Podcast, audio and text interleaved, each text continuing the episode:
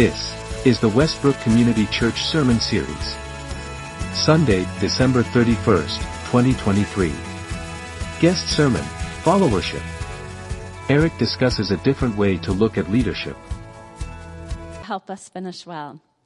Uh, at this time, I want to invite Eric Shorts up. He, him and his family, they worship here at Westbrook. He works at Crown College, and we are so blessed to have him back, and we look forward to hearing your message. So let's welcome Eric. Thank you. Um, yeah, it's good to be back. Uh, if you were here on New Year's Day about a year ago, you heard me speak. So, um, so I've been tasked with starting 2023 and now finishing 2023 for Westbrook Church, and so um, hopefully it's good. I'll say the same thing I said a year ago, or just about a year ago. And if, if you're visiting and um, you like what you hear, you can thank Pastor Kevin and, and the leadership of the church because um, I work with them as I prepare. Um, and if you don't like what you hear, you should definitely come back next week because I won't be speaking. So you've really, it's a win win either way. Um, but we are going to talk about the prodigal son today, and um, and I am sorry I don't have treats for everyone here. So Heidi is going to be the favorite, and I might not be as favorite, um, but that's okay. And so we're going to talk about um, leadership in a way. Now, this is something that um, I I could say that I kind of stole. Back in college, I heard um, a youth pastor at the time. Now I don't know what he's doing, but he was speaking on leadership, and he talked about the most important thing in leadership is followership. That was the summary of his story, and uh, it really resonated with me because I had never heard of that. I'd quite honestly, I don't know that followership is a real word, um, but uh, it resonated with me because he talked about how leaders um, the most important thing is where they're going, wh- where they're taking their followers. And so for him, he never wanted to follow any sort of leader who wasn't following God. Because that's, I mean, you could walk through history and we could talk political leaders and all those sorts of things who they follow their own set. Great leaders could lead a lot of people, but they'll lead them astray because of what they're following and what they're pursuing. Um, and so uh, I titled it um, 2024, the year of followership.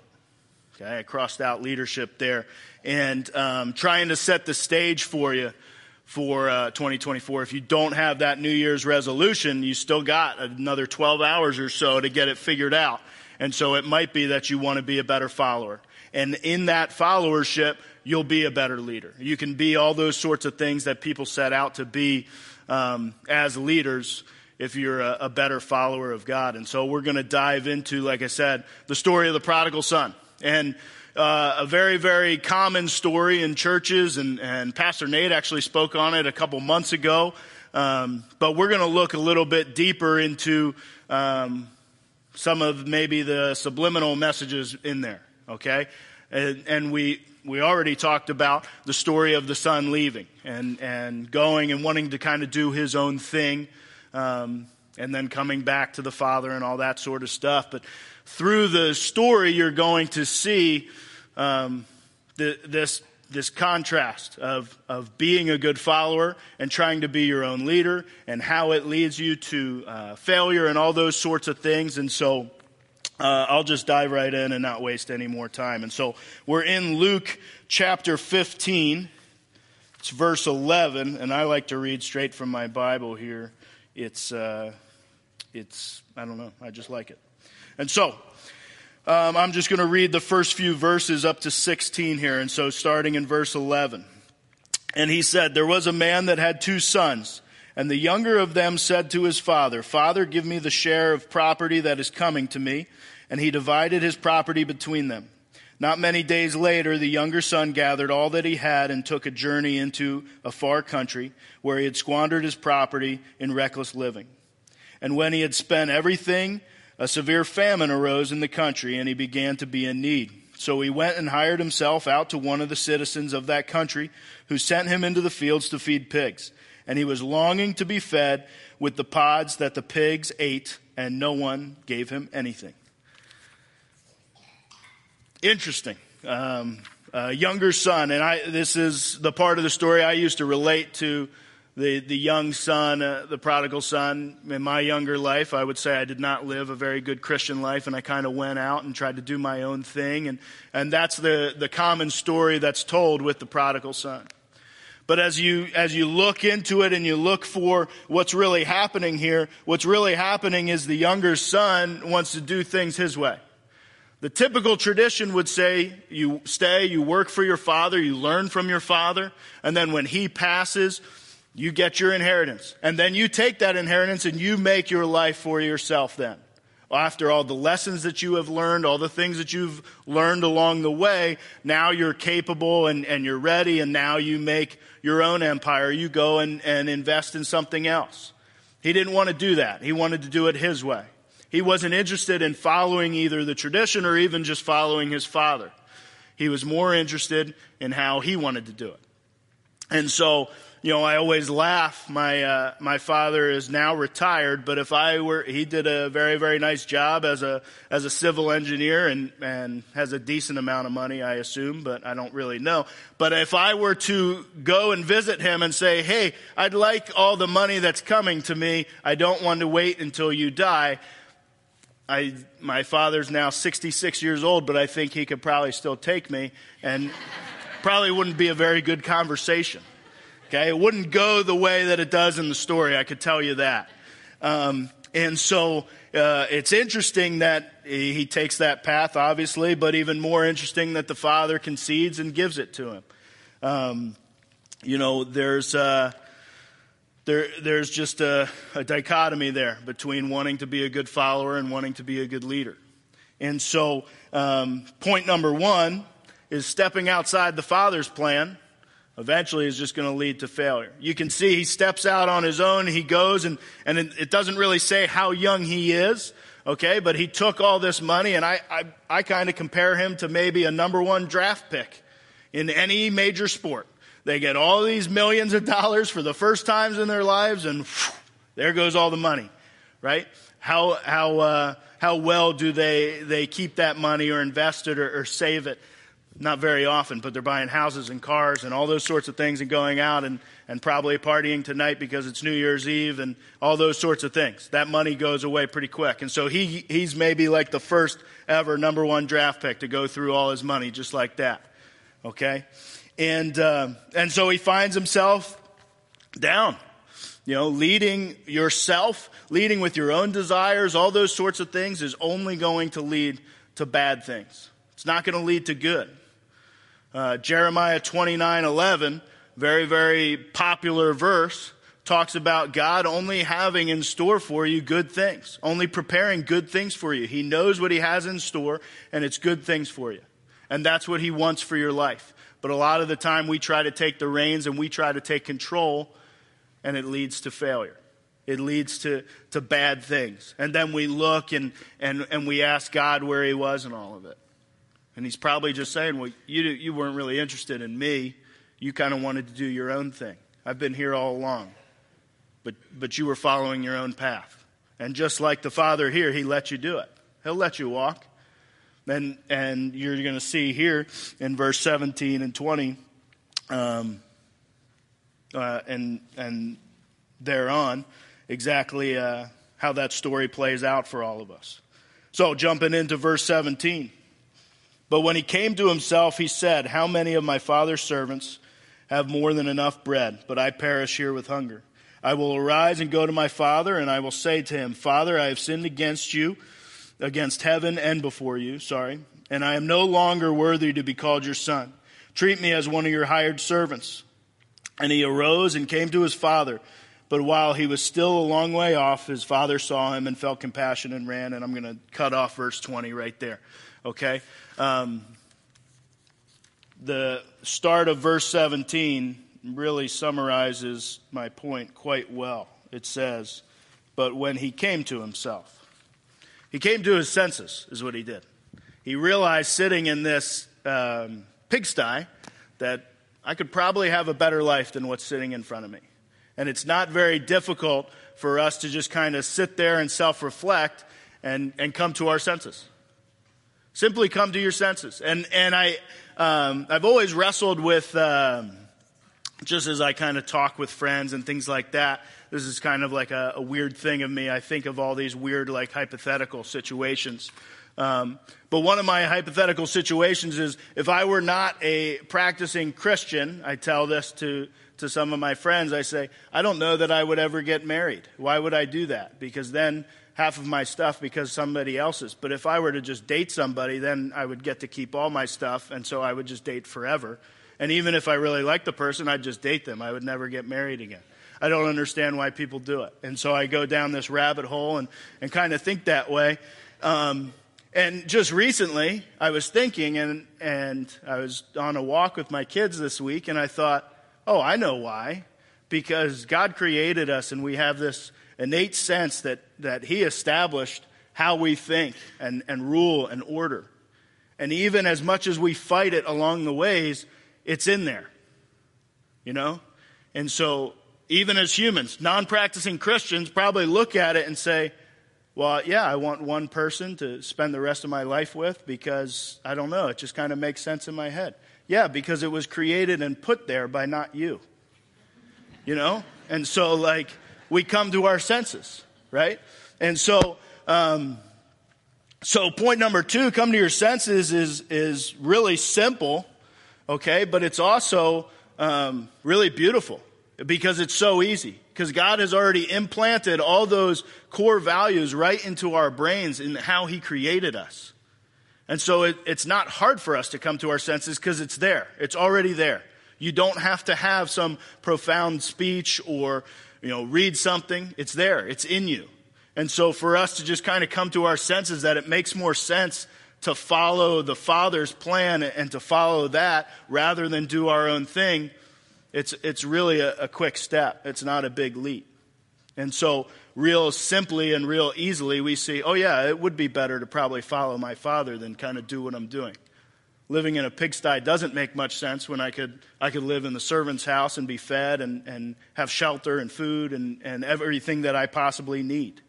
Um, you know, it, it's interesting when, it, when I got to this kind of point um, as I was studying and things like that, I think, man, there are so many people that um, want to be like their own leaders and they want to go out and they want I think they have good positive intentions and, and they just seem to they just seem to fail. And so I started to look up um, some statistics on leadership and things like that.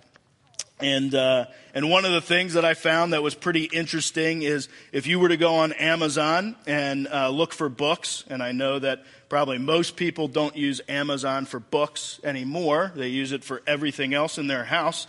But um, that's kind of how it started. There are 55, over 55,000 books with the title Leadership available on Amazon.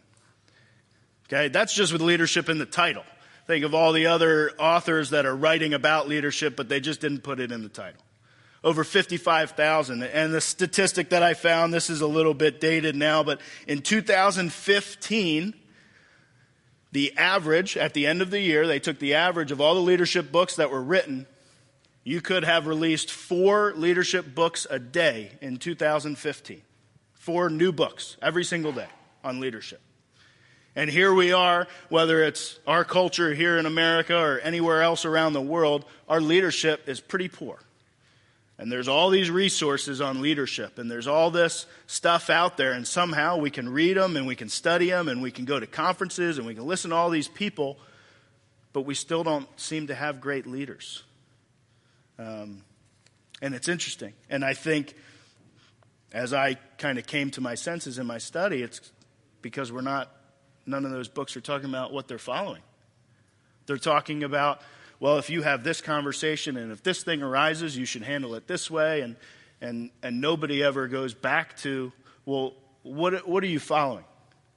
What's, what's your cornerstone? What are you, because if that's, if that's what you're living on, if that's what you're relying on, then your leadership will kind of, kind of take care of itself. And that's what, um, you know, I've, I've I've had people ask me in my job or, or things like that, when things go really well, they say, Man, what are you doing different as a coach? What are you, what are you doing that, you know, your guys are doing this or they're playing really hard or you're not. I'm not doing anything different. We had uh, in 2019, my first year as the recruiting coach, and, and that means I'm in charge of all the recruitment of the incoming freshman class, and we had our biggest class in whatever, at that time it was eight years or something like that. And in my first year, and so um, the president of the school came to me. Hey, what are you doing, man? That is incredible. You've brought in all these new kids and all these new freshmen. Um, you know, you, you must be doing something. I said, you know what I've done in the last year that's really cool? I started praying uh, for recruits. That was it. I didn't, I didn't print off any cool uh, pamphlets. I didn't, I didn't tweet anything spectacular. I didn't do anything like that. I just started to like pray and say, "Hey God, would you kind of show kids Crown, and then, and then they'll like it, and then they'll come here." It's the easiest job I've ever done. But when you just kind of give up the fact that it, it's not you that has to lead, you don't have to have that pressure. You can just follow and it will take care of itself. Because understanding that this book has so much for us to help you in your leadership. This should be the number one selling leadership book in, on Amazon. Because all you have to do is follow. If you follow, a situation will arise. How do I handle the situation? Go back to this. It'll tell you. Okay? And so, um, so like I said, point number two couldn't, couldn't be any better in my opinion. Come to your senses. Focus on the things that you already know, the truth that you already know, and, and follow that. It continues in verse 20 here, the story. And the father comes in. Um, and so I'll pick up halfway through there. Um, and it says, The father saw him a long way off, felt compassion, and ran and embraced and kissed him. And the son said to him, Father, I have sinned against heaven and before you. I am no longer worthy to be called your son. But the father said to his servants, Bring quickly the best robe and put it on him. Put a ring on his hand, shoes on his feet. Bring the fattened calf and kill it, and let us uh, eat and celebrate. For this son was dead and is alive again. He was lost and is found and they began to celebrate. And this, uh, this piece, I, I always really enjoy. It's kind of the upswing there of the story, and so I think most people probably enjoy it. Um, but I think one of the interesting things is, um, you know, if you've heard this before, that in, in their culture back then, it was actually undignified for a man to run. Okay? And the father runs to the son. He sees him far way off, it says, and he runs to him and it was um, undignified because you were a man of power and of status. You run for no man. You walk at, at your own pace, at your own tempo, or at your own speed. And it reminds me of um, when we first got married. Uh, me and my wife were, were we were just in Waconia walking walking through the downtown there, and a car stops at a stop sign, and and we go to to cross the street, and I just walked. And my wife kind of gives this half pep jog, and I just walked. And she looks and turns around and she goes, Would you hurry up? They are waiting for you. And I said, it's, they have to, yeah, exactly. They had to wait for me. I, I, I get to choose the pace at which I walk across the street. And, um, and not that I um, follow Hebrew culture and all that sort of stuff, but I could see the value to me picking my pace. I didn't want to. I don't want to run just because they decide that they're, you know, they need to get going in their car a little bit faster. I'm going to take my time, and so I can see something to that. Um, but so it's interesting that he kind of breaks the rules for his long lost son, who took a bunch of money from him, ran off, probably hadn't heard from him, and what does he do? He embraces him with love and compassion and care. And he throws a robe on him and rings and, and throws a party for him. I mean, what a homecoming. What an embrace. Um, and so, what do I gather from that? I gather point number three is that if I submit to, to God's plan for my life, it's, going to be good, right? He's, he comes back to the Father and the father immediately starts dressing him in, in proper clothes and, and throwing a party for him and all these sorts of things. I, I imagine the son just probably thought to himself, I should have been here all along. Why did I leave in the first place? Why was my life so bad before that I had to take all this money and run away and, and be my own person when my father had all the things that I, I always needed? He had everything for me. There, there was no reason for me to go out. There was nothing out there that I didn't already have. And that's where we kind of we kind of get misconstrued. We we go out and we we try to make our own path and then we understand that oh my gosh, I should have been here all along. And I talk about this book on leadership in my hand here and I think about some of the some of the phenomenal leaders in this book. And some of the people that you would probably mention would be like Moses, great leader, led the Israelites for years and years and um, didn't have the best start, went out and killed somebody. Probably wasn't following God at that time. Probably took, took his own leadership style there. And then after that, had to go in the fields with his father in law. There was probably some long farming hours there, right? And then once he gets back into God's leadership, things start to go a little bit better for Moses. King David, a man after God's heart, as it says. Good leader, military man, all those sorts of things. Takes his own leadership style, takes a woman that's not, you know, his wife. Bad, bad decision, right? Takes his own leadership style, goes bad, comes back to God, things seem to go better for him. Peter, Peter, maybe the first pope of the Catholic Church. That's what I had a Catholic friend tell me that a, a few weeks ago, and I I grew up around. Uh, you know, I grew up in a, a, town in New Jersey where 99% of people were Catholic, but I didn't know that Peter was the first pope of the Catholic Church. And so somebody told me that, and I said, "This Peter, this one?" I said, "Yeah." And it, so, you know, you learn something new. I, I, don't know if Peter even knows, but, um, you know, uh, first pope of the Catholic Church got to be a good leader, I would imagine. Jesus called him Satan at one point in his life. So, I mean, you've got all these great leaders in this book, and they show you the same exact thing. That when they wander out outside of God's uh, direction, outside of, of, of what He has for you, things don't go well. And, and actually, in that point where Jesus uh, calls Peter Satan, you know, the word Satan translated really just means opposition. And so, you know, was he actually consumed by Satan in that? I'm not going to get into all the theological and doctrine debate here, but I'm going to say that maybe Jesus was just saying, what you're doing right now, that is satanic. You are being exactly what Satan would do. You are in my way. It's when Peter told Jesus, hey man, you're never going to die. I'll, I'll take care of it. Okay? And Jesus simply says, get behind me, Satan. You're doing exactly what Satan would do. Stop it by stepping out. And if you know the story of Satan, it's exactly what he did. He didn't want to follow God anymore, he wanted to do his own thing. Very, very similar story. But when we're in God's plan, the good things happen for us. And now, as we dive into verses 25 and 32, we're going to take another little, uh, little trip here and we're going to learn about the older son. And now, um, you know, I, I said earlier in my life, I would have said I was probably the first prodigal son. Now I would say there's, there's plenty of times where I see myself as the second prodigal son here. And so um, he's got an interesting, interesting piece here in verses 25 through 32, and so I'll read that. Now the older son was in the field, and he came and drew near the house, and he heard music and dancing. And he called one of the servants and asked what these things meant.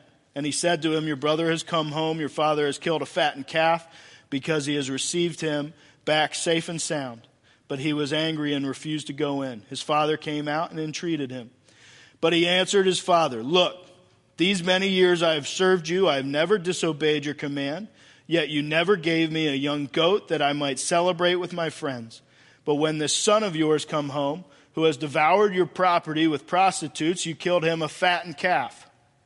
And he said to him, Son, you are always with me, and all that is mine is yours it was fitting to celebrate and be glad, for the brother was dead and is now alive. He was lost and is found. It's interesting, the, uh, the older son, many would probably have, have, referred to him as, oh, he's the good son. He's the one who, who stayed and, and worked for you and did all those sorts of things that you had asked him to do. Um, you know, working in the fields or running the fields and, and all that sort of stuff. You know, he, he's the good one. He's the, he's the one that, that you can count on, that you can rely on. But inside of the older son is, is all this distaste for now his, his father, but certainly his younger brother. Um, and, uh, and, and I think of that, you know, all the time. Sometimes, well, not all the time. But as a Christian, I think about, you know, here I am, God, I'm, I'm doing everything you ask me to do. Why aren't things a little bit better in my life? Why don't, why don't I get the fattened calf sometimes? You know, it, it's very easy for us to, to put ourselves in the shoe uh, of the older son, to be a little bit, um, you know, bothered by, by our current standings or anything when we feel like I'm doing everything right and I'm not, it, it's not paying any dividends. Why, why am I doing it this way if I, I'm not seeing the fruits? I'm not seeing what I want. And how quickly there I'm trying to become the leader. I'm trying to control the situation. I'm trying to say, I'm not getting the things that I want. Well, how the heck do I know what I should be getting? It's not for me. If I'm following, it's not for me to decide what I get. I, I have enough. I should be content. I, I have everything I need. But sometimes into my mind creeps, well, I should have more. I should be given more because of all the things that I'm doing, all the good stuff that I'm doing, and I'm not getting what I want. But I think uh, what's really good here is that the, you know, if you want to learn leadership, what does the father do? He doesn't scold the son, he doesn't do anything like that. He explains it to him. Well, son, you've always been with me.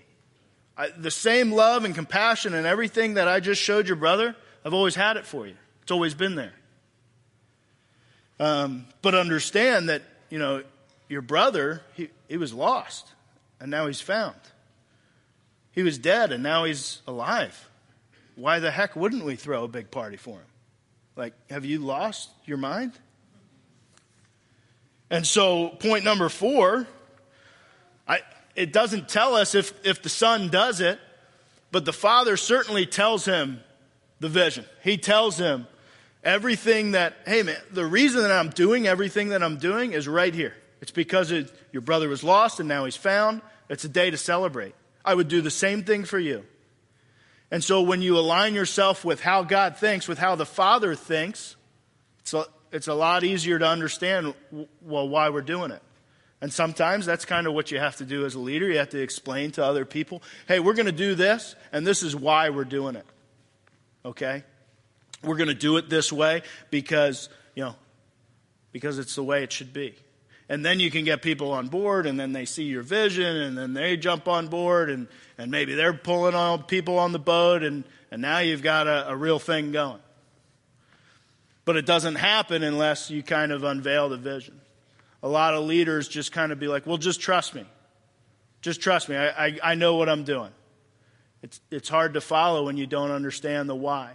And so here jesus telling this parable does an amazing job of the father telling the son, hey, here's the why to why we're doing it. And, um, and it's so, um, it's so good. You know, so you have um, these, these kind of these steps throughout this story of, you know, this son stepping outside, trying to be his own leader. Then kind of coming to his senses, realizing, okay, you know, that's, that's not what I should be doing. I should be following my father, following his footsteps, and, and doing what he has for me. Submitting myself to his plan and, and, and what that looks like.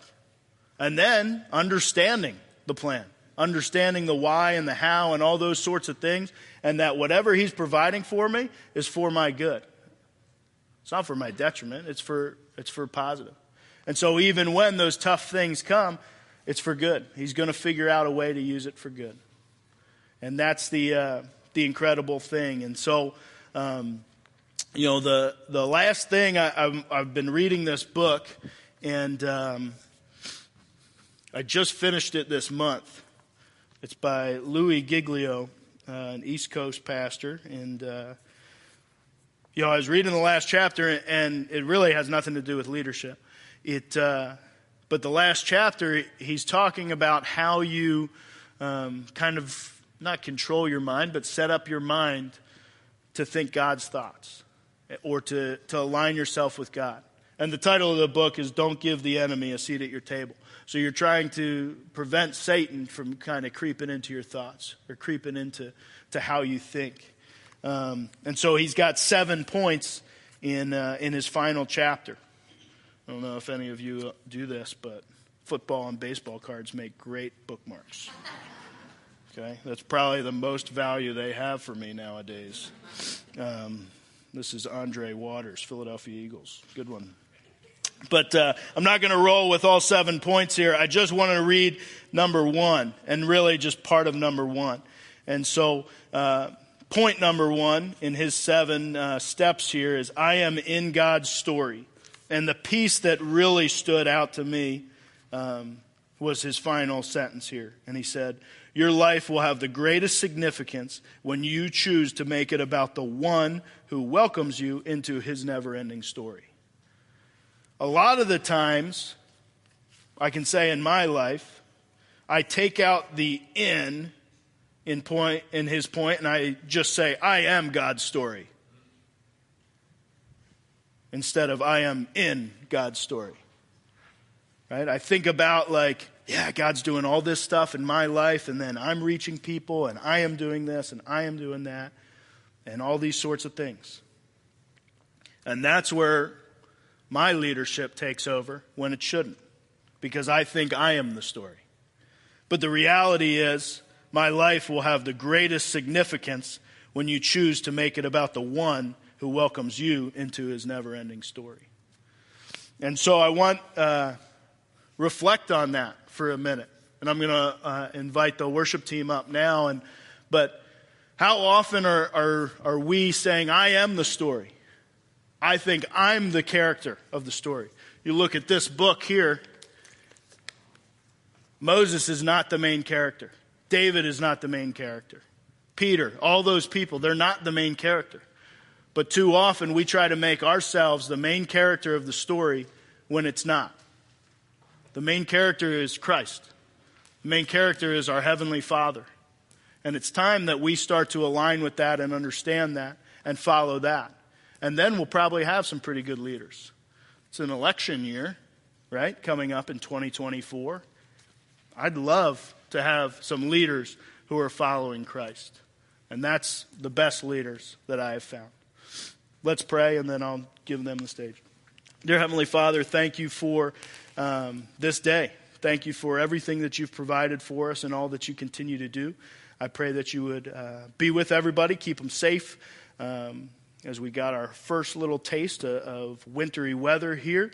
Keep us safe uh, throughout the rest of, of, the winter and certainly going into 2024. Uh, we love you and we praise you for everything that you do. Amen.